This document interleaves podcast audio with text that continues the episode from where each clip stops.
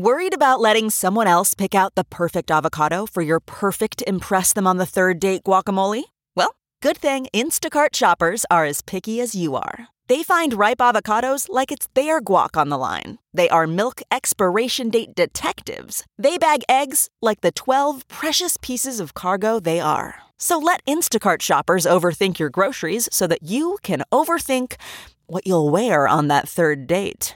Download the Instacart app today to get free delivery on your first three orders while supplies last. Minimum $10 per order. Additional terms apply. Everybody's going to think they're in a toxic relationship when all they can see is the way I'm hurting and what the other person does to me. But the very thing that makes your relationship toxic is actually what also makes it beautiful. It's Violet Benson, your favorite meme queen and the big sis you didn't ask for but need. Welcome to Almost Adulting. Almost Adulting. Almost Adulting. Are you ready? Hello, my beautiful besties, and welcome to another beautiful Sunday of Vault Archives. Correct. We have changed the name of our Sundays episodes based on the majority of you coming to me and telling me that that's your favorite name. Mine as well. So this is what we're going with. Instead of Blast from the Past, these are Vault Archives. These are the episodes from the past that were erased from my podcast list or never made it to the podcast. They are now coming back and you will have a chance to fully listen to them. I also have episodes every Tuesday and Thursday. On Tuesdays, it is Confession Corner where I get to answer a bunch of your questions where you call in, or I get to include you guys in the episode by having you call in and tell outlandish stories. It's my favorite time. They're short episodes, 25 minute episodes, and I get to include you. So don't forget to tune into the Tuesday episodes and Thursdays are the episodes that are solo or with a guest, and they're the full hour. Then now Sunday episodes are the episodes where they are blasts from the past but are known now as the Vault Archives. And of course, on Fridays, I post I post the full Thursday episode on YouTube. So if you are dying to see these episodes on YouTube, I have that channel. So go on Almost Adulting YouTube channel and you will find the episodes that you are listening to and I post them every Friday. And then if you can't get enough of me, then make sure to tune in to my other show on Spotify Live called Hey Besties every Thursday at 7 p.m. Pacific time and 10 p.m. Eastern time. Yeah, so today's episode is one of my favorite episodes. You will learn so much from this episode with empathy therapist Figs. His voice is so soothing. And honestly, your toxic relationship may actually have a chance once you finish listening to this episode. No joke. On this episode, we discuss different types of empathy and having empathy for yourself, the importance of that, becoming the one you've been waiting for. I feel like I've, I've even said it before in some episodes, and it's because of him. Coping mechanisms that we have, what your partner is really feeling but not saying when you two fight, the type of lover that you are. Then we dive into turning your toxic relationship back into love the type of love that you attract, being emotionally unavailable and reaching true intimacy, self sabotaging, and why I feel safer to be alone sometimes, especially for people like me. What attachment style you are. Like I told you, we're going to be talking a lot about attachment styles this month of love and relationships. Um, which attachment styles you are based on your childhood trauma and why it is so hard to let go of a relationship when the other person has moved on, and so much more. Definitely check out his site at the end of this episode to learn more. I'm pretty sure, though, the coupon at the end of this episode no longer works. So probably don't try it. But let me know if you think I should have him back on the podcast with an updated episode. I was thinking potentially for September, which will be self growth and mental health check in month on the podcast. So I would love to hear from you and your thoughts on having him back. Anyway, uh, hope you enjoy the episode. Don't forget to subscribe to the podcast, subscribe to my Spotify Live show, Hey Besties, on Spotify Live, and subscribe to my YouTube channel, Almost Adulting, please. okay, I love you. Enjoy the episode. Bye. Today I have a very special guest. He goes, his nickname is Figs, but I, I'm so upset because I'm going to butcher your full name and why don't you say your name so I don't have to? Yeah, yeah, it's okay. And uh, my full name is Fiachra O'Sullivan. So Fiachra O'Sullivan, or Good. best known as Figs. Figs. Um, that's his nickname. So he is basically a licensed marriage and family therapist and certified in emotionally focused therapy for couples through counseling for individual and couples, right? Yeah. And you basically help people work out how to love better, understand each other, feel safe within yourself, feel safe in your love, feel safe with your partner, heal from different types of losses, cheating or grief, um, deal with arguments with your partner, achieve intimacy and things like that, right? yeah, exactly. Okay. And you are located in San Francisco. I'm, yeah, physically in San Francisco. Yes. And everyone can find your website is empathy with an I dot Calm. cool dot com yeah but we'll talk about that later okay so um, i'm really excited to have you on because i live for um, feelings and emotions and empathy and everything so this is kind of great Uh, Awesome. um, I, I wrote so many questions but okay let's just start Okay. my number one thing that i was wondering is is empathy something that you're born with or do you develop it over the years Well, I definitely don't think you're born with it. Any, if you've ever spent any time with little kids, in fact, one of the things that's actually a really good thing for parents to realize with little kids is it takes a while before they're developmentally ready to have empathy. And so a lot of parents struggle with that. Like they see their kid hit another, you know, kid on the playground and they just like, how could you do that? Don't you know when that happens to you, like how bad you feel?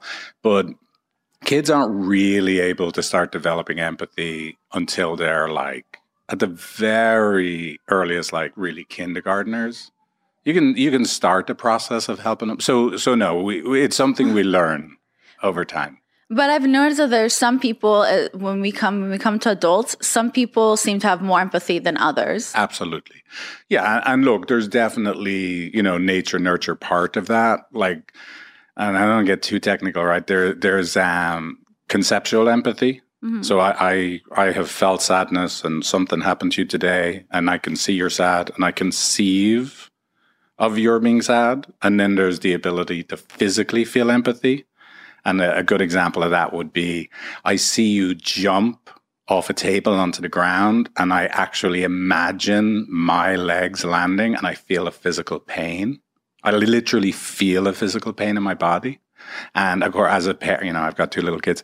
As a parent, I have that all the time, right? Because my kids are sprinting down the road. They are fearless. And I, I picture them falling and I feel physical pain. Right. So, not well, you know, I'd say the vast majority of people can can get conceptual empathy. Oh, you're you lost your granny, right? Like you know, Right. Um, I get how you would be sad, uh, but not as many people could actually feel deeply the sadness with you as you're feeling it. Can a person lack some empathy but still know how to love or feel love? Um, well, sure. You know, I, obviously, what I do for a living is I try and help people learn how to have empathy. So, people starting the process with me where they're lacking quote unquote empathy, like that's okay. Um, I just try and help them have the kind of experiences where they could actually uh, learn how to be an empathic other to their partner, to their friends, family, to the world. You know, How can you have uh, on your website when I was going through some stuff, you said how you help people have empathy for yourself, which I think that's so important. And like having compassion for yourself, Yeah. especially through hard times. Like, so what do you mean by how can you have empathy for yourself? yeah. So, so one of the easiest ways, and again, I smile because again, I hope I don't start sounding crazy to your listeners and viewers. No, right? too tired for that. Oh, good. Exactly. Good. That's true. Right. Um, so instead of thinking of yourself as one person, which of course you're not, that's actually an illusion. There are many subjectivities inside you. There's actually many different violets, right? There's the violet that like, I can't believe it took so long to drive here. And then there's the you that's excited. There's the you that feels sad. There's the you that like can feel ashamed of yourself, right? There's just so many different versions of you all inside this one container that is I am violet, right? right. So, just for a moment, we're going to just talk about two of that multiplicity that you really are. And two of those are there's a very vulnerable you that hurts. Unless we'll talk about love and relationship, right? So, let's say like you're in a relationship and you were um, left Mhm. for some reason or another. And it really hurts. It's really, really sad, right? It's very painful. And it's hard to get out of bed in the morning. It's hard to look at your friends or your family because it's too embarrassing and shameful that your partner left you. Um, that that's enough pain to be in. Then there's often a second person within you, your multiplicity, that people then create because they actually think this is a helpful voice. Whereas now that second person comes in and sees Violet lying in her bed, all upset and sad, and says to her, You're pathetic. Exactly. you are pathetic. Look at you. You should be strong right now, feeling sad and lying in bed all day. Okay. Empathy would be telling that particular Violet to go fuck yourself, hmm leave her alone. She's hurting enough. And then you would call on a third Violet that's going to actually come in also and say, Come here. Violet, it's okay you're hurting. Of course you'd be sad. This is awful. You love them so much. And the fact that he's gone, of course you're going to be lying here for the week and it's okay. And you don't have to lie here on your own. I'm going to be here with you and love you. And you can be as sad as long as you want. I love that. So um, that would be a way, obviously, that you'd be empathic to yourself when you're hurting.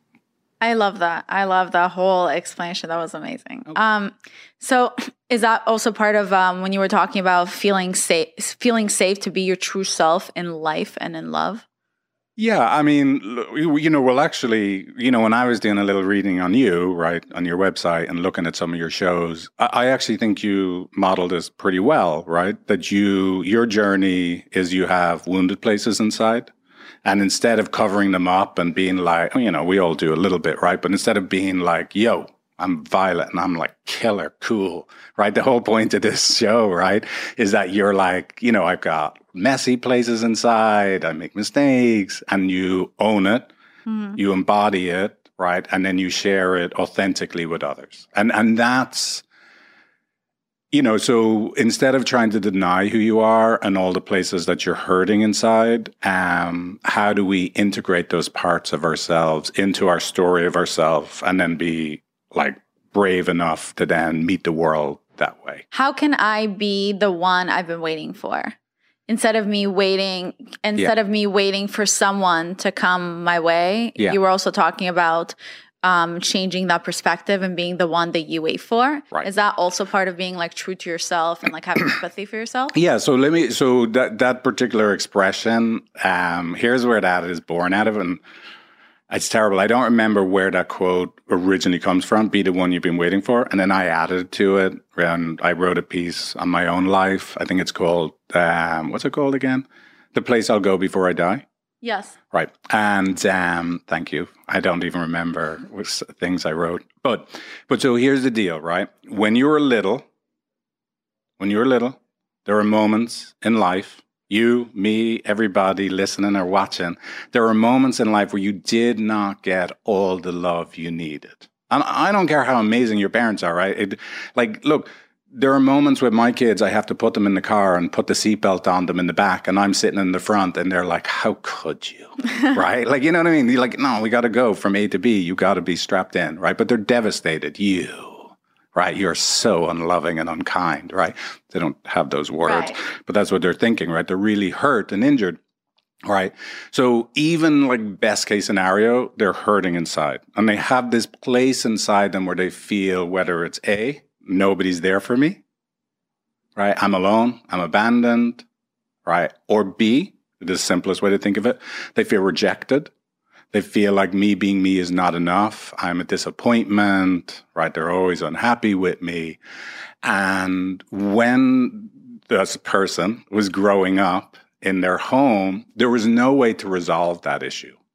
Like it couldn't, like, let's say, like I felt like mom was never here because she had to work three jobs. And it wasn't even her fault, but I was alone a lot and it was heartbreaking. Well, I had to adapt. I had to survive. I couldn't go to mom and say, Hey, mom, by the way, do you know, like when I'm four or five, you know, the way you have three jobs? I'm actually feeling kind of alone and abandoned in here. And I, I'd really love to have this reparative missing experience of you with you that you actually stayed at home all day with me today, right? Mm-hmm. You know, it's just not going to happen. Mom is not equipped to do it because she actually has to work to put food on the table and pay the rent. So it couldn't happen then. No one was there. And this is a good example because mom was not being bad. She literally couldn't be there. Right.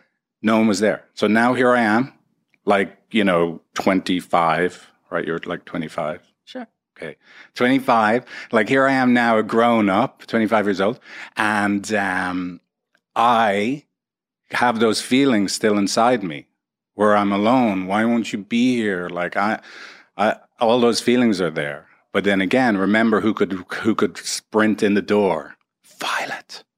you are not alone. I am here. And right. it's again, it's the same story, like that you could actually be the loving presence to yourself now that wasn't there back then. So that is how we are becoming and being to ourselves the one we've been waiting for. What about the coping mechanisms that you develop when you're younger or throughout the years? So then let's say like if mo- if my mother was working three jobs and she wasn't around, then obviously I'm not develop enough in my brain as a child to to to think about that I'm feeling that I'm experiencing exactly. those emotions. Instead, I'll develop a coping mechanism where right. where it's okay, like I'll just isolate myself, or I just won't say anything, and I won't really feel much, or whatever. So, what do you do with those type of coping mechanisms that you develop as you keep getting older? Yeah, well, so I'll tell you what happens most of the time is people keep playing out those coping mechanisms. Uh, as, you know, so firstly, to our coping mechanisms, we should do fist bump.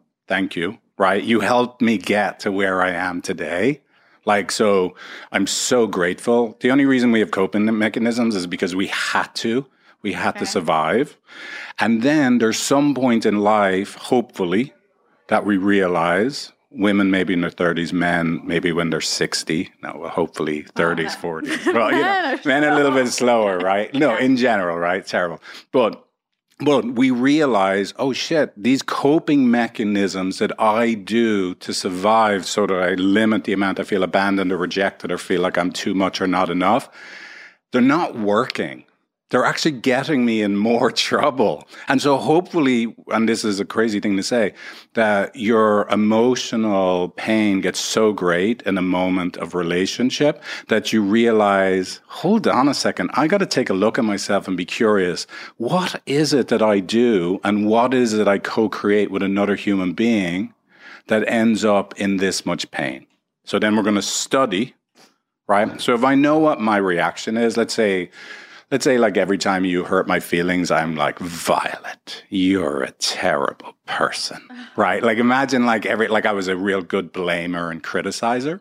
At some point i hope i can go like okay so that's my story about violet. It's just a story right? It doesn't matter whether it's true or not which i know it's not true right? But right. But like here's my story of violet. And the only reason i'm in the story of violet is because i'm hurting inside. And so now I'm going to go digging inside. Well, how am I hurting? Okay. Well, so if Violet wasn't there for me and my judgment of her, she's a terrible, mean person. Oh, damn it. That's what it is. I really hurt when I don't feel I matter to her. I just want to matter. And it's actually a sad place for me and it's scary and I feel powerless.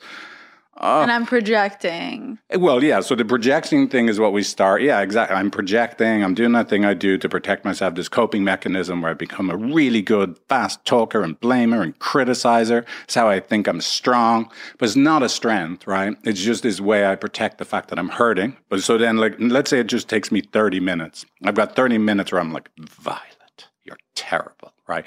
But it takes me 30 minutes to go inside and go, look, why would I be thinking Violet's terrible? That has nothing to do with Violet. It's just to do what's happening inside of me. Oh shit. It hurts when I don't think I matter to her because mattering, mattering to Violet is really important to me. And it's sad. And so now I could come back in minute 31 and go, Violet, You know, the way I was kind of being mean to you and critical of you for the last 30 minutes. Actually, what was really happening deep down inside, I was really sad and I felt powerless because knowing that I'm important to you means so much to me. So that's, you know, how we, I still have my coping mechanism. I the red mist still descends, but I can shorten the length of time that I'm in my reactivity, whether I'm a shutter down or isolate or blame. I or, shut down. So like I what you were describing is a guy that I uh, was recently talking to, and I feel like that's how he would deal with things. It suddenly was like a bl- like he's the victim in his blaming game, and then my reaction is. Right.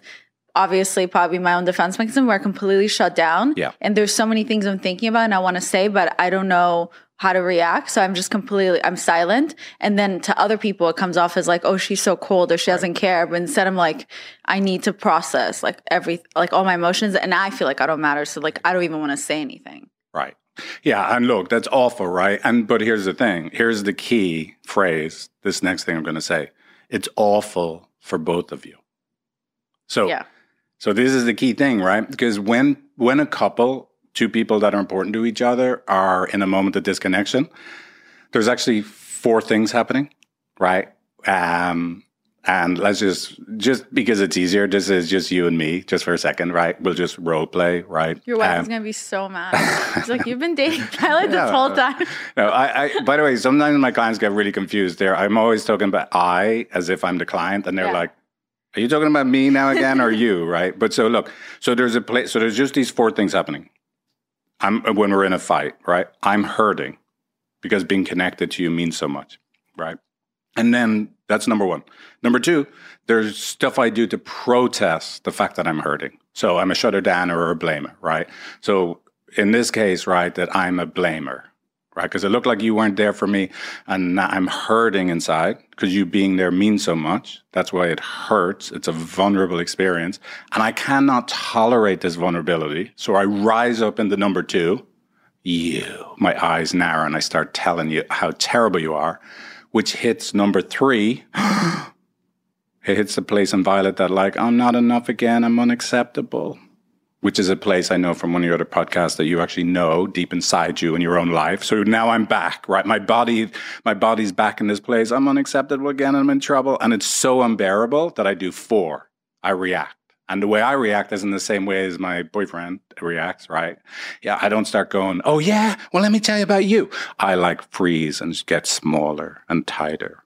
I get resentful and I shut down. Right. I get, and you shut down. Like down. as you're talking, I'm looking at you. I'm just like so resentful. Like We're have to say to that? Right. Yeah. But so here's the thing. So you do that, then it brings us back to one. So now he's going to feel even more. See, she's not here. So now I'm going to have to double down and do even more of my blaming and criticizing, which of course now you're going to be in more trouble, unacceptable. So now I'm going to get even more resentful. I'm going to like withhold even more, right?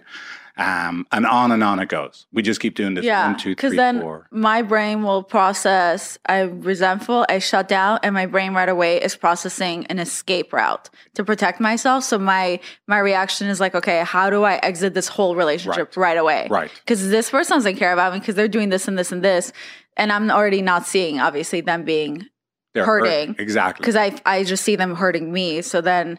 So yeah, it's so crazy how you can you can have completely different styles of how you react to things, Yeah. and you're just like completely pushing each other away. Exactly. And by the way, when you say it's so crazy, that is the norm. The vast majority of relationships, uh, the relentless lover from, you know, the empathy So, uh, yeah. quiz. So really quick, I took a quiz on empathy with an I. Dot com. I took this quiz to see the type of lover that I am. I took it last night though, so I feel like I was questioning myself. So I'm not sure if I'm 100% correct because sometimes I was thinking, do I feel like this or is this what I think people think of me?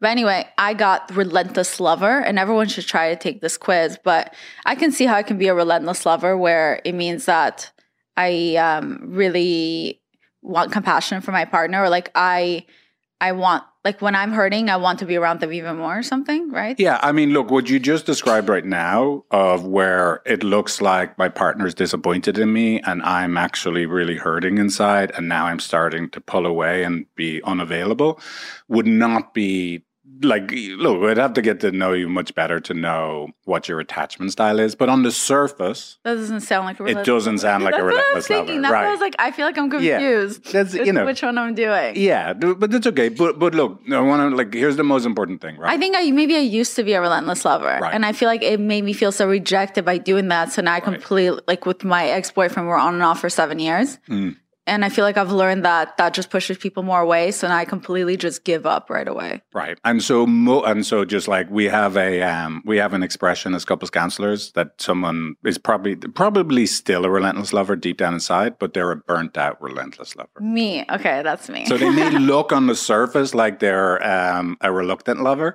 but really they're they're actually that's just a mask they're wearing because there's so much pain for trying to be loved and seeming like they're too much. Yeah, like when if I upset my partner, whether or not I'm wrong or he's wrong, regardless, I will be really sad afterwards. But like I will just be sad on my own and like really, really sad. Right. Like it hurts me to even hurt other people. Right. But I Yeah. just don't like no people are not aware of it because like they just I don't tell them. Yeah. But I still well, feel it. well, I can see it now, right? You feel it right now. yeah. Yeah. Um okay. So let me come here. Let me Yeah. just go back to one Okay. thing. So we won't try and I won't be a therapist. I won't try and access your feelings and make you cry on your podcast. But come here. Let me say one one quick thing, right? The key, most important thing, all roads to a better relationship have to pass through our ability to see this is not a me problem or a you problem. This is an us problem. And it's an us problem that's only happening because both of us are hurting right now because we mean so much to each other. And both of us are reacting in ways because our connection seems to be threatened in ways that are actually making things worse. Now, if two people, two people that love each other are always going to scare the living daylights out of each other because we're that important to each other, it's going to look like, did, did you go away? Where, I thought you were here with me. Where, where did you go? And then the person that hears that statement is like, oh, Jesus, am I in trouble again? Right? They're going to scare the living daylights out of each other all the time. But the only reason they're scaring the living daylights out of each other is because they mean so much to each other. That's interesting. But now I feel like every person that's good, that's like in a toxic relationship thinks like, oh, that's why we fight so much because we Well, love so each other So when you so say much. you're in a toxic relationship, until someone has actually tried to see the system, look, everybody's going to think they're in a toxic relationship when all they can see is the way I'm hurting and what the other person does to me. Two people that all they have access to are two of the four parts that are happening. I'm hurting and you did it to me. And then, of course, your partner is now I'm hurting and you're doing it to me. As long as two people only have access to only two of the four things that are happening, yeah, of course it's going to seem toxic. But the very thing that makes your relationship toxic is actually what also makes it beautiful. Because it's only happening because you love each other. This is the way, like when people come to see me, their relationship looks like they we get all the ingredients that makes their relationship look like a pile of shit right? They're fighting and it looks toxic. And then we just rearrange the ingredients, rearrange their perspective of what's happening. And those exact same ingredients that looks like a pile of shit, like a toxic relationship, actually makes a beautiful and delicious cake. And then when we help them make that transition from seeing this pile of shit to it's a beautiful and delicious cake, then we help them eat the cake. And you know what eating the cake is? Loving each other. Aw, that's sweet. Uh, what does it mean when you meet someone and you this this is not about me. This is about Oh no, your cousin's sister. No, no, but I'm. No, no, this is about. I'm just. I just. I am. Really Everybody asks about me questions and tell no, it's not. Like just so you know. No, but this, This really isn't rela- about me. No, this is about someone I went out with. Yeah. What does it mean when you meet someone and you feel like you're not good enough for them? Where's that coming from? Right. Well, again, you know, I, I know you're not a big fan of the whole childhood wounding. You know, explains our behaviors in relationship. But look, we I believe we all have unworthy places inside, and we recognize in other people the part of me that feels not good enough. And there's two different types of not good enough. Right. I'm going to be not enough because I won't be funny enough. I won't be engaged enough. I have to spend too much alone time, whatever it is, right? I won't be able to give him enough time. Um, and then, of course, the other one is I'll be too much. My feelings are too much, right? I'm going to like seem like, right? so anyway, so some variation of I feel like I'm not going to be enough because something in my body recognizes with this one, I could end up back feeling all those feelings that are the most painful things for me to feel. Now, that can be a huge hook for people too, right? Because ultimately what our organism wants to do is re-enter an experience like that where I'm back in the not enoughness or I'm back in the too muchness, but I could have the reparative experience. I could actually now go from the biggest hook for people is like actually you're the one that I don't feel like I'm enough for and I really want to be enough for you. Right? So that's act because that was act that would actually be real real healing right? But it also, of course, is probably going to march that couple into some pain and suffering before we get a chance for healing to happen. Right. Because so that comes from that's their issue that they're experiencing for some reason. When they meet a person, they it's something triggers in them and they feel that right. trauma with that specific person. But yeah. like that sucks for that person then because that person didn't do anything wrong and then they have to go through this like weird battle or something well, where well, so, someone feels like they're not enough for them and i'm not that person not even doing anything wrong. Yeah well so look here's what i find right? The pe- absolutely right? Yes. And right? Most of the time, let's say you're a, a, six out of 10 a wounding on the uh, I feel abandoned, I'm scared of being abandoned, and I really want to be important to someone you're probably going to draw someone into your life that's a six out of 10 on the, oh God, I hope my partner's not going to be disappointed in me. I really hope, like, are you happy with me now? How about now?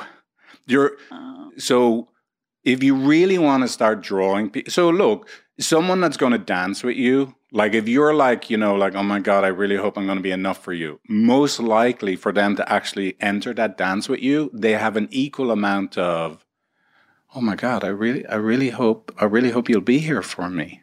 Aww. Right. So, um, so, and then if you want to start being with people that have less wounding, do the work on yourself to be less wounded. And then you'll draw and attract people that have actually also gone from a six out of 10 to a three out of 10 on the opposite right. side of the equation. So then those people who may feel like they're not enough uh, for someone else, uh, they're obviously carrying scars from old relationships and from their childhood. You're saying that they should work on themselves first before they're going to enter into these relationships? Well, you know, so the, I, I'm a big believer the best place to do personal work in a lot of cases, especially around this, is inside a couple because here's the let's say you came to see me on your own, right, for individual counseling.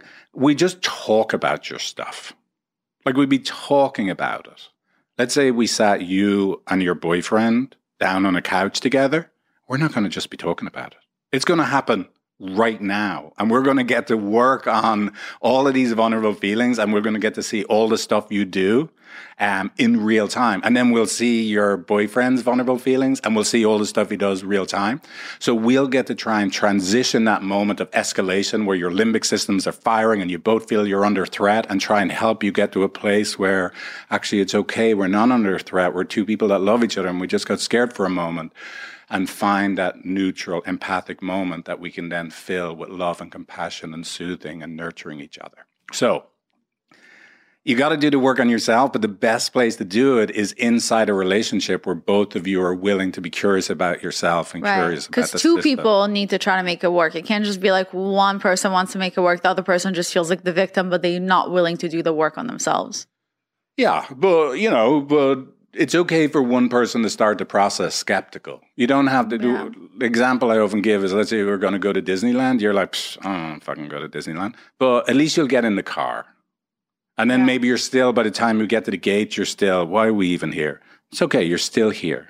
I feel like I like stiffed up and toughened up having this conversation because I feel like yeah. my my um I've been told that whenever I feel emotions now, I try to feel in my body too right. to understand where it's That's coming great. from. Perfect. So I can feel my body got stiff because mm. that which means I was experiencing resentment mm. when we are having this conversation. I right. think I was experiencing and my I literally like toughened up. I felt re- like my body was so stiff, and I'm like. Right. Yeah. absolutely. And come here, resentment. So this is resentment is one of those signpost emotions. It's a secondary emotion. Resentment is not a primary emotion. So if you're feeling resentment, there's another feeling much deeper down inside. And again, so remember the two people? Mm-hmm. You have one that protects the vulnerable side, uh, one inside you. And that protector knows how to feel resentment fuck you for hurting that girl inside me, right? But so that's great. So now we know the protector is here who can feel resentment, but who is she protecting? Who is she? What does she feel like? What's it like to be her, to feel rejected or abandoned? And and so and so that's the one that hopefully we can get to that I'm actually really hurting. And then we could share our hurt vulnerable place. What does it mean to be emotionally unavailable? And how do you even know whether emotionally unavailable? Like sometimes I think a lot of us um, do things to avoid intimacy, right. including myself. Yeah. And without even realizing, and we sit there and we're like, oh, that person's emotionally unavailable. But like, what if I'm emotionally un- unavailable? How do you know? Yeah, well, look, on some level, I think we're all emotionally unavailable. Intimacy is really, really vulnerable, right? I always like competency is the enemy of intimacy. For people, for people to be truly intimate, they're going to have to feel really incompetent and they're going to feel really vulnerable.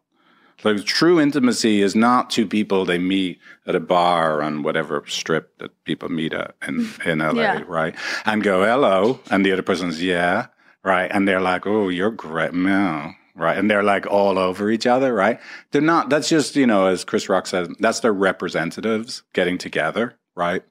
At some point, you know, after six months of their representatives getting together, right? They're going to be two people that, you know, I'm actually, I'm actually kind of vulnerable and I'm not sure I'm fully chosen by you. And the other person is, mm, I'm a little worried that if you really knew who I am, I might be unacceptable. And can they stay down there in being incompetent and vulnerable and still connect with each other? No. Right. So, and that's the work then. How can I tolerate moments of being incompetent and vulnerable and staying inside myself and being willing to meet another human being from this place? And eventually, like, hopefully, people grow up and they want a real relationship and they don't want to just keep, you know, um, move and This didn't work. It's too hard.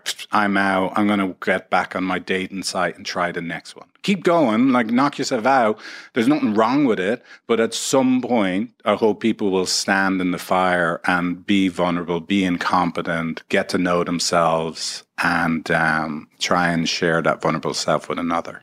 I've noticed that um, a lot of times people are really scared, obviously, to fall in love, to be vulnerable. It yeah. is scary. And because we all start to feel that like fear of rejection or abandonment and uh, we start to assume the worst and i've noticed that sometimes it almost feels in an odd way when you suddenly get in the, into those negative emotions it feels a sense of comfort and safety now in right. your sad point versus you feel almost unsafe to try to pursue to fall right. in love and you feel almost more safe to just assume the worst like how what what are people doing? Like, how do we fix that within ourselves to kind of be able to take a leap? Like, uh, do you know what I'm trying to say? Like, you start no, to feel yeah, this absolutely. weird comfort. Like, I rather almost just assume this is gonna fail, and I feel like a safety net assuming right. in my like negative emotions and i feel like i feel more safe in that than to actually be next to the partner that i really like and i want to pursue. Yeah. Look I, I, think you said it very well. It's safer right? This is a known place and even though it's a painful place it's a knowable place. There's no unknowns in it. And i'm i'm not actually facing further rejection or abandonment right? Um so it is an actual safer place whereas the reaching out being vulnerable. Like I'm actually really scared and I want to be with you. And it's it's actually hard for me to feel this way. That's infinitely more scary. That's re takes real, real courage, right? That's arguably the hardest threshold for people to be able to cross. When they actually feel they're most scared of being abandoned or they're most scared of being rejected and they're closest to feeling unworthy in some way to somehow sit in those feelings and still reach out to another and let themselves be seen was terrifying and so that what I do is I march people up to those thresholds and hold them there and help them, um, you know, access, be in the vulnerable feelings. And I need lots of tissues in my office, and then to reach out and see if like someone would be there for them. And then of course I help them love each other. Is it normal to? I was reading that apparently when you feel anxious in the beginning of the relationship, it's a normal feeling that you're meant to to feel like to kind of have to have those you start to feel those fears in the beginning and like you're you may be too much and all that and a lot of people when they experience that anxiety in the beginning when they date someone they assume that means like like what is it fight or flight or whatever Yeah, fight, flight, freeze. so it's like Yeah. run away versus I was just reading that it's actually very normal just to feel those feelings of anxiety in the beginning when you're dating someone. Yeah. What is that? Well, so look, you know, my definition of what love is ultimately. I mean, there's romantic love when you're first meeting someone and it's just really exciting, and you look like you're an amazing break dancer, and they think you're an amazing moonwalker, and like I love That's not just the sound of that first sip of Morning Joe. It's the sound of someone shopping for a car on Carvana from the comfort of home. That's a good blend. It's time to take it easy, like answering some easy questions to get pre qualified for a car in minutes. Talk about starting the morning right. Just like customizing your terms so your car fits your budget. Visit Carvana.com or download the app to experience car shopping the way it should be convenient, comfortable. Ah. What makes a life a good one? Is it the adventure you have? Or the friends you find along the way? Maybe it's pursuing your passion while striving to protect, defend, and save what you believe in every single day. So, what makes a life a good one? In the Coast Guard, we think it's all of the above and more. But you'll have to find out for yourself. Visit gocoastguard.com to learn more.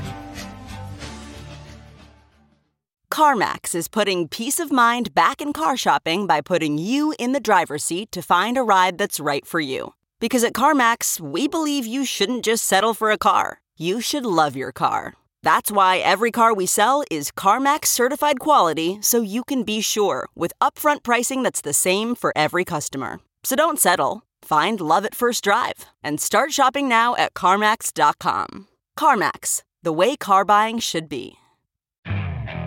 Okay, picture this. It's Friday afternoon when a thought hits you. I can spend another weekend doing the same old whatever, or I can hop into my all new Hyundai Santa Fe and hit the road.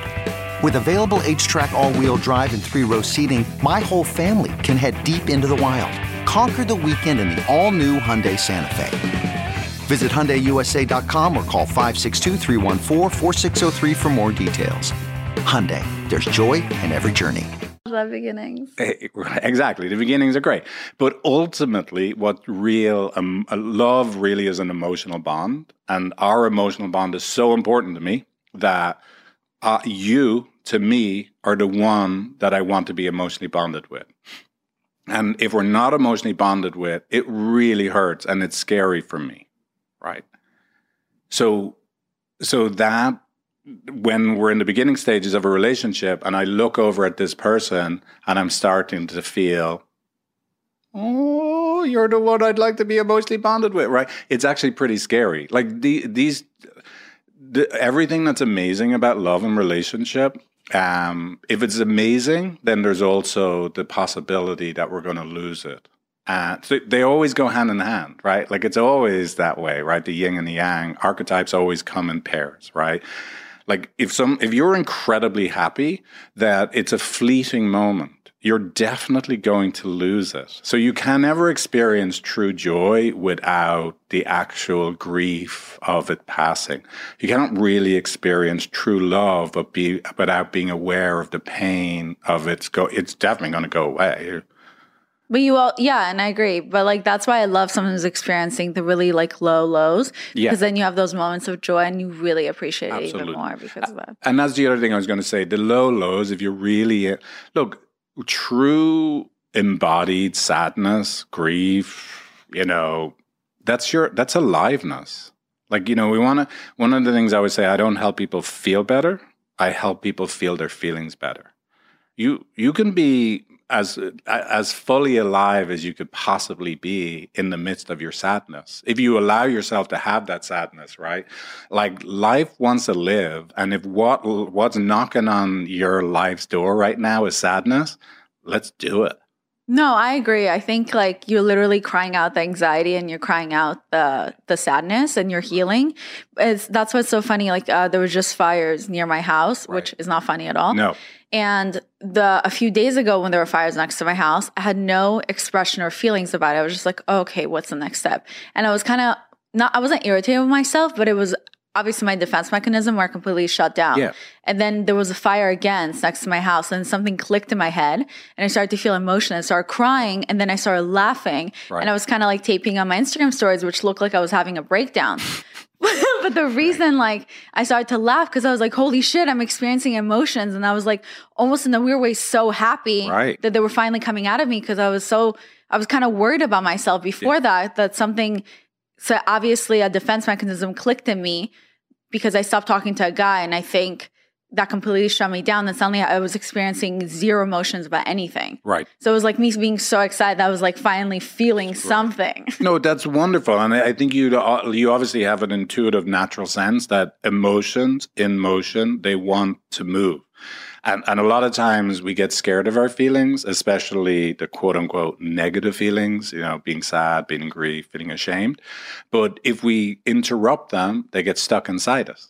And so the idea is like, can we actually let them move through us so that it makes room for something new to emerge? And you just gave a beautiful real life description of how that happened for you.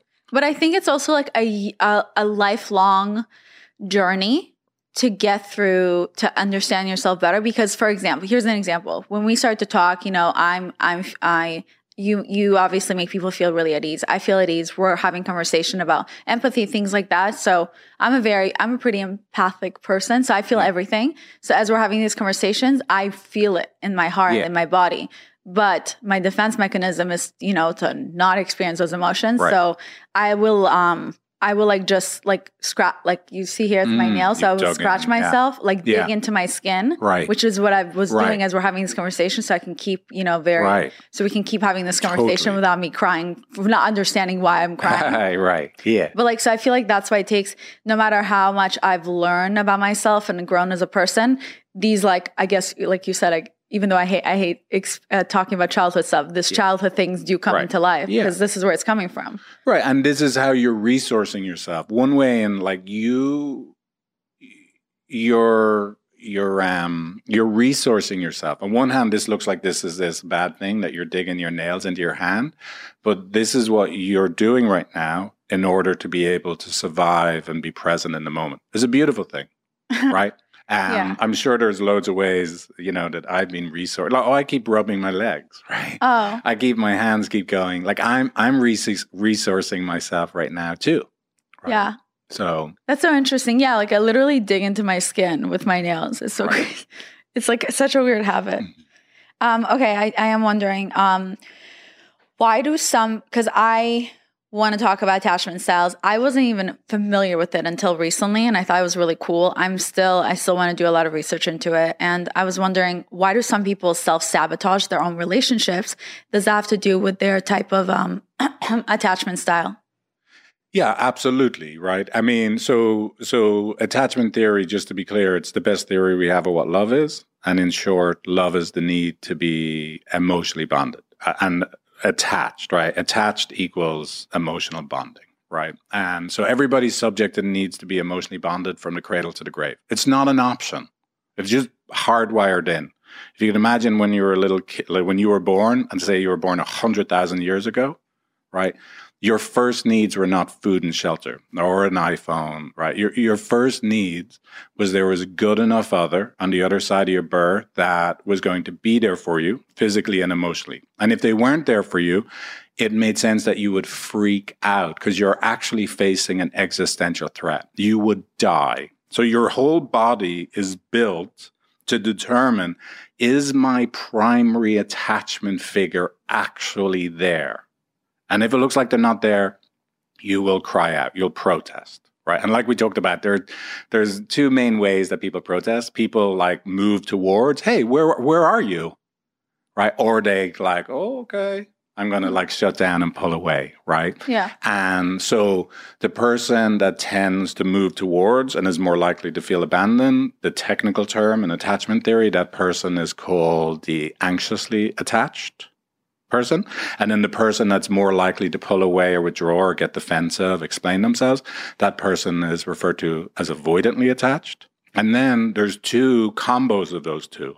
Oh, okay. And the combos are someone that has a, just a teensy weensy bit of wounding in the um, in the ability to feel abandoned, and only a teensy weensy bit of wounding and the ability to feel rejected. We would call those people securely attached. Right now, there's some island of securely attached people that they've never invited me right? So there are supposedly they're out there. I, I don't particularly, but we all like the idea is we can all earn secure attachment, right? Like I was saying, we can we can start climbing from sixes out of tens on both sides down to like one or two, right? Uh-huh. And then of course the fourth one is where I have a lot of wounding on both sides. I actually have a lot of wounding in feeling abandoned, no one was there for me, and I have a lot of wounding in feeling rejected, like it, no matter what I did, it was never enough. And that, for an example, would be where I really want you close to me. Can- Please give me a hug.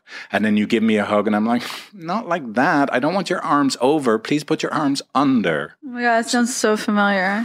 Yeah, So- I know a person like that. Right. So so they so it's confusing for them inside because I really want you and I get scared if you're not here, but it's also when you are here, it gets a little overwhelming and it's a bit much for me.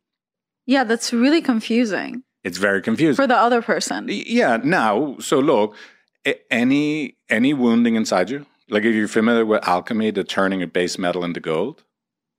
Anyway, so alchemy is this like medi, like this like myth, um, like folklore story of how you know people used to try and turn lead into gold, right? These emotions, this ability to feel abandoned or rejected, right, and the sadness and the pain and the anxiety and all that, that's the lead when you go through a process of getting to know that side of you and integrating it and feeling it fully and letting it move through you and being able to stand in your authentic self and share it with another, we have turned that base metal into gold. Right? So it is confusing, but someone that is um, um, has disorganized attachment. That's what the fourth one is when they have a bit of both. Um, could be an amazing couples therapist, for example, because they can have empathy for both people. Right. Oh. Right. And so, I, I mean, I say like, look, I, I couldn't do what I do as well as I do without having known a lot of wounding on both the abandonment side and the rejection side. My number one qualification to do what I do is I'm a wounded human being. And so if you come to my office, right, like it's because my ability to empathize with you and know, like, oh my God, I feel that too. Oh my God, I could do that. No wonder Yeah. you're shouting right now or you're shutting down.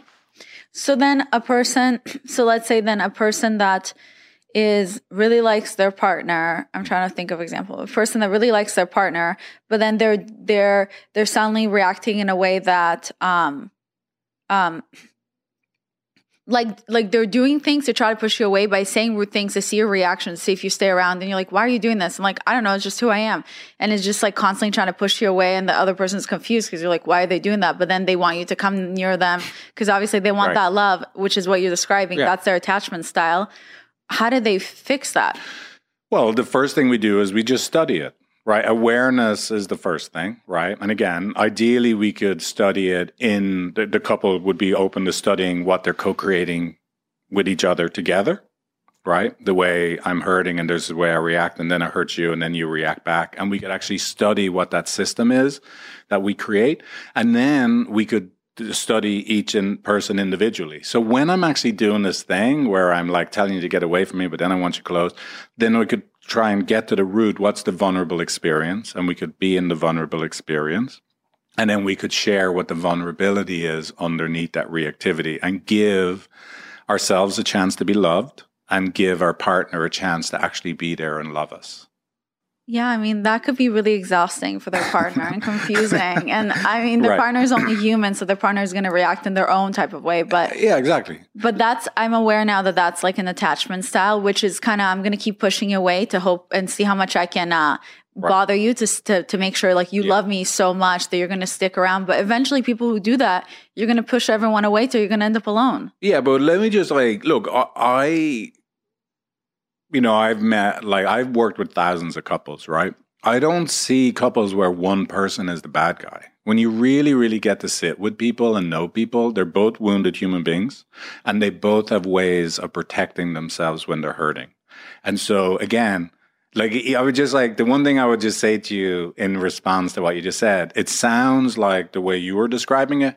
There's this one person in the relationship that's really bad, and actually, there's no way to a better relationship where one person has to carry the vast majority of the blame or fault for what's going on. Right? It always takes two people to to tango. Totally, yeah, I Anyway, agree. So. No, I agree. I agree. I'm just talking about that specific attachment style. Yeah, absolutely, right? And look, here's the good news, right?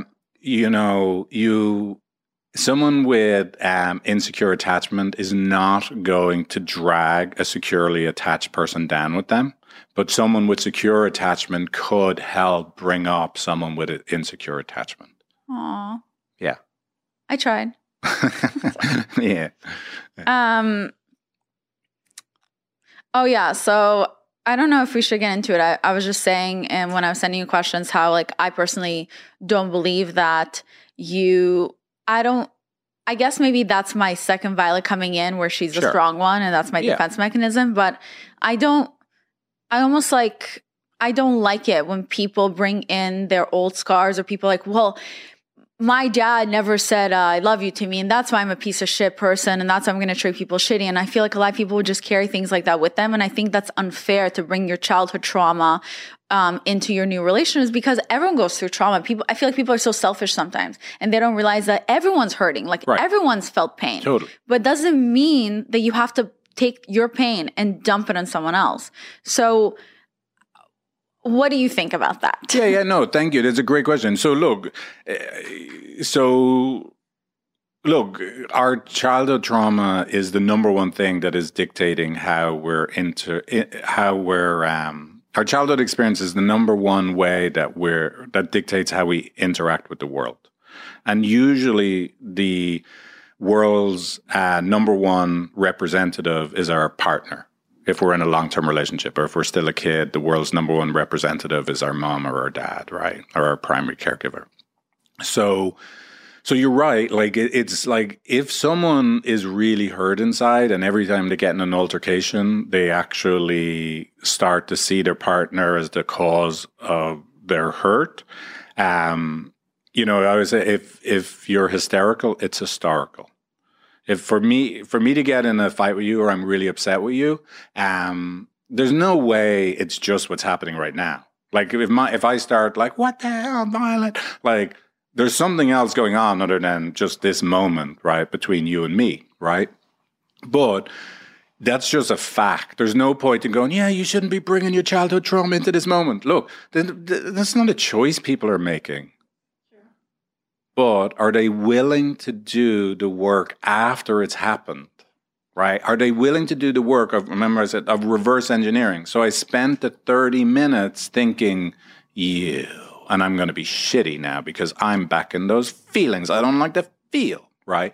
So let's say I spend 30 minutes. What am I going to do? Got 30 minutes where I cannot stop doing it. What am I going to do in minute 31? Am I going to reverse engineer my reactivity to my vulnerability and own it? Look, it's me and I'm hurting and I actually need you and I know I've been pushing you away. That's the key. That's the transmutation that this base metal that could ruin our lives, I am now converting into my magic power what makes me a vulnerable, authentic human being that is really like vulnerable and I'm able to own it and reach out from that vulnerability. Got it. So I think it just sounds like also a lot of people are not willing to do the work. Okay, because for example, uh, my dad didn't say I love you to me or hug me until I was 24, and it's fine. and then after, yeah, yeah. I don't know who you're telling. It's fine. They're like, well, go on. Yeah. but like we have a good relationship now because Yeah. I made the decision to to to become more uh-huh. vulnerable and to show emotions because obviously that made me then grow up being completely shut Yeah. down, not feeling safe. Right. Obviously, that made me grow up not feeling safe expressing emotions because I could get rejected. And I mean, Right. I literally, I think growing up, like I was too scared to want to hug my dad or to tell him that I love them because I was like, well, what if my dad says, ew, what are you doing? And it's so, as an adult thinking about that, that sounds Right. crazy. But as a child, you're like, what if my own dad rejects me? But I went past it because one day I worked enough on myself and I said, you know what? I don't care if my dad rejects me because I love him and I want him to know that I love him. So even if he doesn't say back, he's going to feel what I'm feeling. And, you know, I tried it and he hugged me back and he said, I love you back. And it's obviously been, it's been better ever since. But I had those moments where I had to get through it. So I guess for me, it gets frustrating when I meet other people that I can feel their pain and I can feel and I can see their uh, attachment styles. And then I feel like I work so hard on myself and then I'm being dumped all their baggage onto me. And I think that's where my bitterness can come from because it's like, I can't always be strong for everyone else. Like I also deserve to to, to be loved. And Right. instead, maybe maybe it's like empathic people or like stronger people emotionally end up always drawing the more vulnerable vic- type of um not victims but or toxic people. I don't mean toxic, but Sure. you know how you yeah, kind of yeah, explain like a reactive. They're very secure reactive. a secure vulnerable person versus Yeah. an insecure vulnerable Right. person. You end up attracting each other.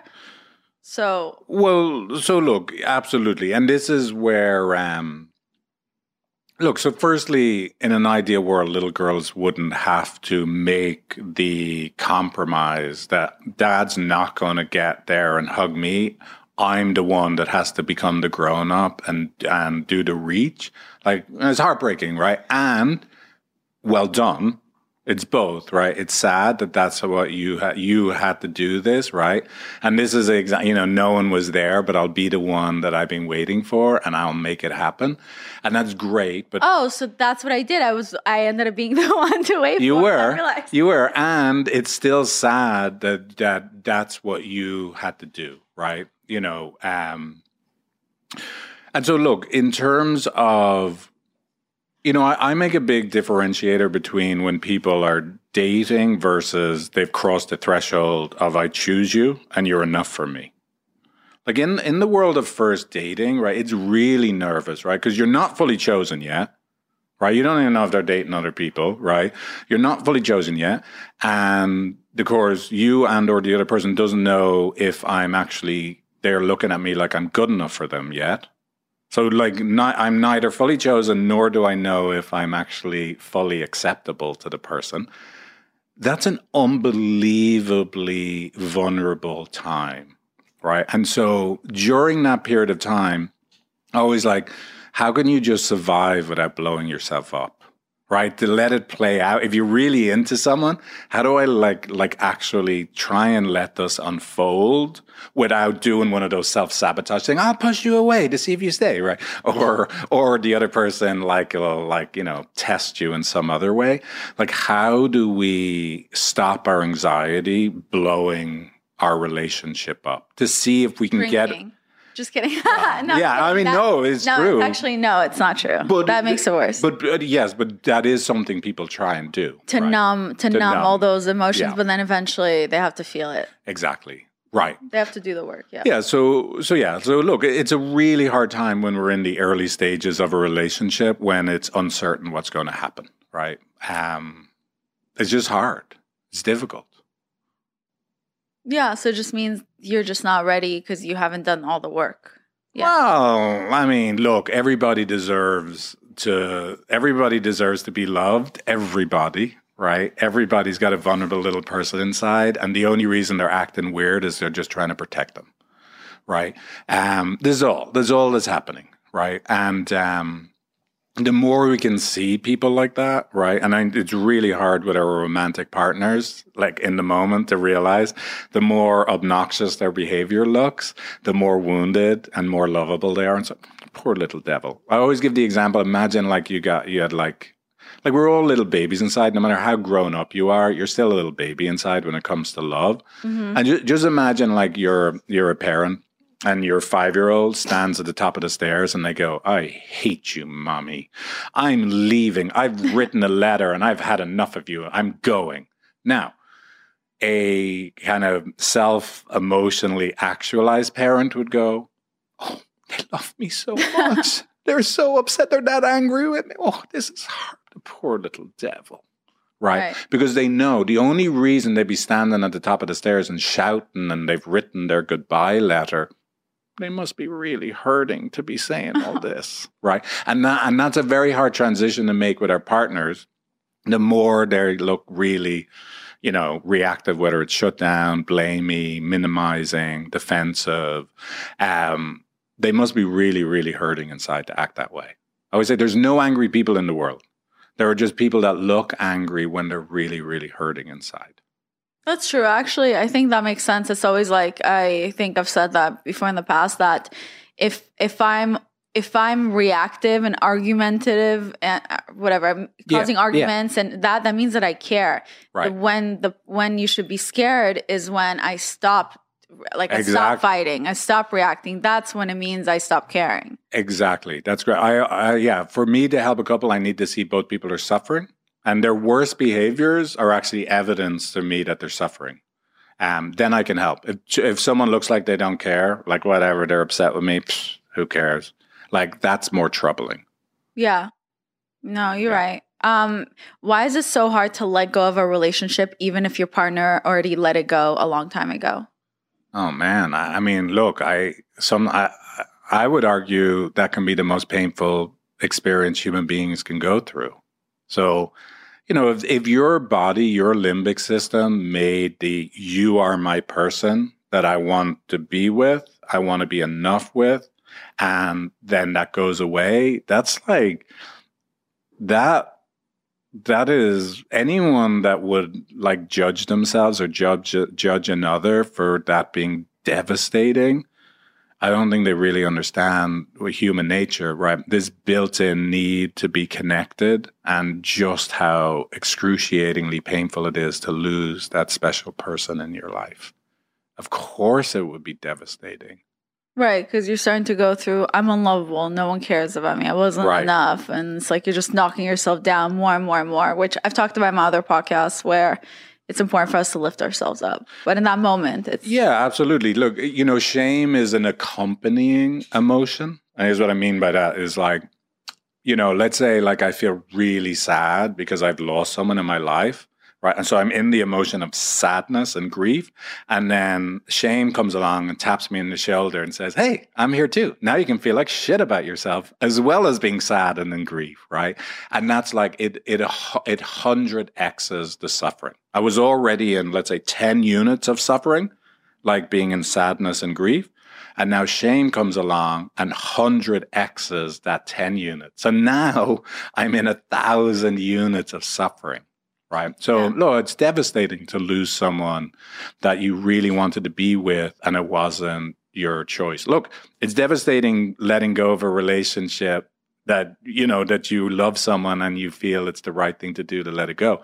That's no, that's no like, you know, vacation, sun holiday either, right? That's a pretty devastating thing to do as well. Yeah.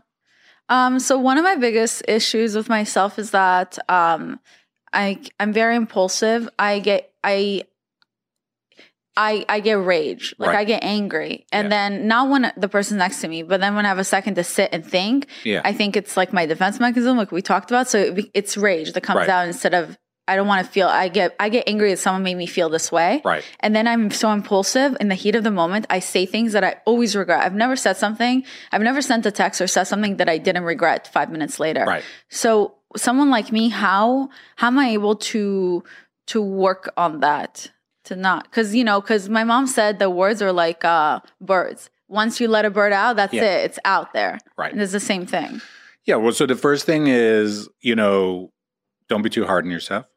Again, just like what we were talking about, right? Like you shouldn't judge yourself for the responses you have when you're really hurting um, especially if it's a pain that you know has historical significance for you that you've experienced it before.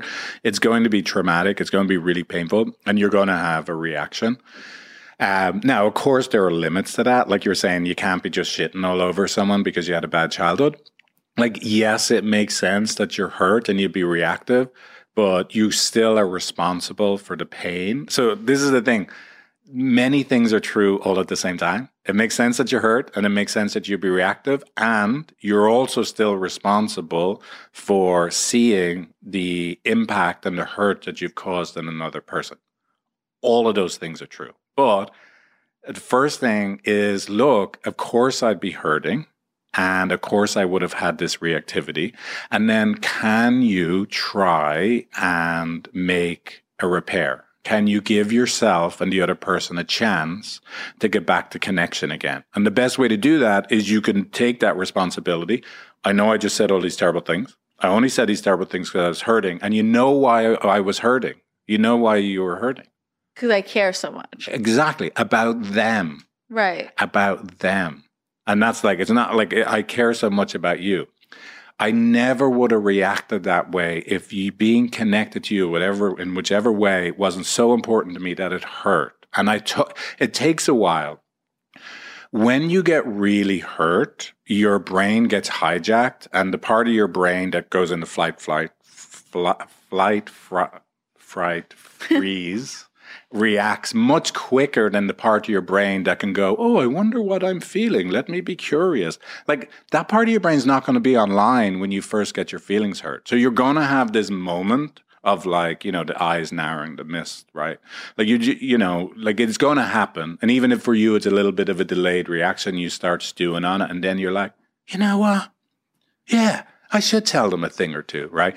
Like you're going to have that moment but then hopefully you can limit how long that moment is, right? Mm-hmm. So let's say when you have an angry outburst right now, it lasts this long mm-hmm.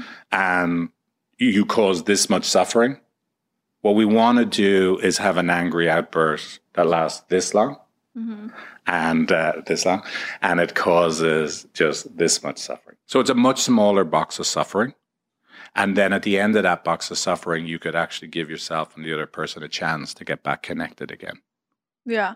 Oh my god, I feel like through this whole podcast I just realized my like I never processed this until now. I literally never connected the dots. This is so funny, but I feel like I just realized my my attachment style or my um my defense mechanism where I came from cuz cuz how I talked about um you know the fact that like until 24 like i didn't have a good relationship with my father right. and then you said how i had to be there for myself so i feel like now i finally understand my brain why I react a certain way that I react right. with lovers, with partners, yeah. which is I shut down right away and I'm like, I have to be there for myself. So I don't right. need this type right. of love from you because I love myself. Right. And now I get where it's coming yeah. from when I do that. Right. And and and when you know, and you don't have to do it right now. I hope you take the time in your life to grieve for that little girl that had to learn to survive this way. Okay. like I said, you don't have to do it today. but yeah. Wait, and what happens if I grieve for that little girl with that? Then you could love her up and care for her. And then you look after and love her for the rest of your life. When you go to a restaurant, you get a table for two, even though you're just on your own, because she sits first. Okay. You're gonna you're gonna be there for her for the rest of your life, and then you're gonna share that little vulnerable girl inside you with someone that is also willing to share that little vulnerable boy inside of them, and you're gonna love up and care for those little those little ones inside of each of you for the rest of your life. That's really sweet. Um, okay, so why don't we really quick talk about the test that I took, okay. which is a really cool test, and everyone should check it out. This isn't even an ad; it's like literally I was I was taken back by the test and I really enjoyed it. Right. But anyway, it's on empathi.com with an I. And I took it and I got relentless lover. I, I don't know if like we have time for me to like read every question yeah. of what I'm doing. That's why I want people to do it themselves. But can you tell me the how many the type of lovers there are and the results or they're like a lot. No the, the way the it really just puts you on that axis like um, the a b axis of am i the person that's pursuing for closeness and more likely to feel abandoned? Or am i the person that is more likely to pull away from closeness because it seems like it's overwhelming or i may be in trouble? So there's actually It just puts you on this A B. So you're either will be categorized as a relentless lover or a reluctant lover. But I think you can be. I feel like in a weird way, you can almost be both, Yeah. or the way you feel inside. Like I think sometimes I feel inside like a relentless lover, but Yeah. the way I react without realizing is the reluctant, reluct, reluctant. Yeah, a- and Love the the empathy discovery process takes that into account. Like so on the surface, one might look like a relentless lover because I'm like I'm blaming and critical, which is more likely the behaviors of a relentless lover. But deep down inside, I might feel like I'm not enough because I'm always a disappointment and I'm not worthy of love. And and then depending on your answers, we wait like, so there's a few different things. It's not just your outward behavior that determines your attachment style. There's also your story of yourself and what the vulnerable feelings are. So there, there's different things we take into account. And, look, the empathy quiz and discovery process is like, it's supposed to be a beginning of a journey. Like you said, it's a lifelong journey. It, for many people, it's the first reflection they ever receive of this is who you are in a loving, kind way from an attachment perspective. And, and by the way, I don't know if you did this, but the one thing I would say that I think is the coolest thing about the empathy process is if you take it and then you invite your partner and they take it and it can be man, woman, woman, woman, man, man, they, they, right? We have it all. Any, everything goes right uh, between two people. Um, only can't do more like three people. But if they both do it, right? If you both take the quiz, then we give you your relationship system report. And this is the coolest part. You can then see, oh, geez, would you look what we co create together?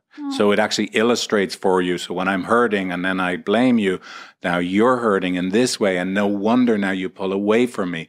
And so it shows you what you co create. And then it gives you the steps of what you have to work on for the rest of your life. No, that was kind of cool. Yeah, it's like when the my partner pulls away, that makes me feel like abandoned and rejected. Would then makes me react this type of this way, which I pull away, which I think maybe makes my partner react this way. So then I react this way. It's perfect. like- Yeah, it was kind of crazy to see Yeah. it. Um, and then I think after I took after I took that um, quiz, then I also signed up on empathi.com dot com slash go. Oh, yeah. I signed up on that course because you uh, gave me a coupon. So I'm really excited to do that because it's basically a course um, to learn how to to learn how to love better. Even though I Yeah. think I'm already doing a good job, there's always more room to learn. Right. So I'm really excited to take that course and Right. kind of what is that course about? Yeah, so that look, I, I tried uh, as much as I could to put the A to Z of how to learn about yourself and how to be a better partner and how to make relationship work into one self-paced course. And so it's learning to love better the conflict solution. And so it's a course with 16 videos, it's three over three hours of videos, me harping on. There's a really extensive workbook and you can take it on your own or take it with your partner. And what, what would be what would be the best for your listeners? I can just give them a discount Yeah, you can if do they that. take it. What would be the best like coupon code? I'll just create it. Mm, maybe be crazy. Okay. So yeah, so if if you go to empathy with an I at the end dot com forward slash go and you enter be crazy on the checkout page, you'll get a 50% discount off the course. Oh, nice. I and then the quiz is right free. now. The quiz is totally free. You just go to empathi.com and uh, hit the quiz in the main menu. Yeah, I took it last night and I don't even have a partner. So I was just anymore. So I was just uh deciding like in my brain how I react on things like that. So it was really interesting and that's what kind of made me want to like sign up for um You can course. go through the whole process. It's actually a really cool thing to do. If you do not currently have a partner, you can go through it and then invite, send it to your an, a second email of yours. And you could do an amalgamation of all your past partners, or you can do your ex and you then read their self discovery report as well as your own. And then you could then see your relationship system report to see what you co created in the past and start to learn about yourself. So maybe when you're ready to get back in the saddle, Yeah. you might be able to do it differently. Well, I think it's important because I feel like you kind of get to learn then what type of partners you attract based on your reactions. And also, like, I feel like it, like, even throughout this whole conversation, obviously in the beginning, certain things that you were talking about, I, my body stiffed up and I felt Right. resentment, which obviously came from whoever I was maybe dating or talking to that made me feel a certain way. And that's why I Yeah. felt resentment. But then Right. towards like the end of um, this episode, I start to feel, like you said, it's like, oh, you little devil. So I start to feel more compassion for that person. Great. So I Yeah. think that's why it doesn't matter if you have a partner right now or someone you were dating before. I think it's still really interesting to to kind of have compassion for yourself and compassion for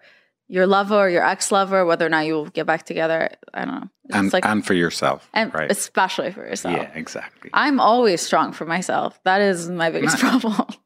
Well, like I'm too not strong. that bad a problem. but- Well, no, but then I, I think that's I don't know that my attachment style comes in into that, but like Yeah. I think whatever I have to I have to I have to I have to work on that. I have to I have to do some research on that. Right. Understand?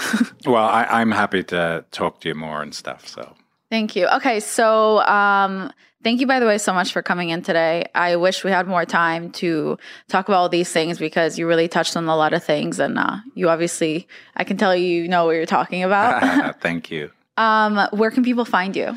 Yeah, probably the easiest is just to stick with the empathi.com. And that again, it's empathy with an I on the end.com. Um, I couldn't afford empathy with a Y on the end.com. So that's, that's just it. Yeah. Okay. Um, do you have like um Instagram? Facebook? I mean, look, I made, um, because I'm married with two kids, I try not to do an awful lot of social media. You can find me on social media on empathynow.com or not dot .com, empathy now or Facebook, emp- uh, empathy now. I do have a YouTube channel. Honestly, I don't even know what the name, what the, it is on YouTube. Okay, so guess if people, if you want to learn more about yourself and have com- empathy and compassion for yourself, and empathy and love and compassion for your partner and for both of you, then you should definitely check out the website empathy with an I dot com and then you can take the free quiz. You can take the course if you wanted to learn how to love better um, just in general in life and for your partner and for yourself and, And you use use the coupon. coupon that he just gave which would be be crazy. Um, you can get 50% off of that course um, and you and your partner can take that. So yeah it's all really cool stuff. Hopefully eventually you can come back because i would love to learn more about this uh, all these emotion stuff. And i'm really proud of myself that i mean I'm, i was supposed to cry but i'm really proud of myself that i didn't cry through this episode. But it was hard. Like i was feeling a lot of things you were saying Yeah. and and Well, thank you. yeah so thank you so much. yeah, much thank you so in. much, Of Violet, for having me on the show.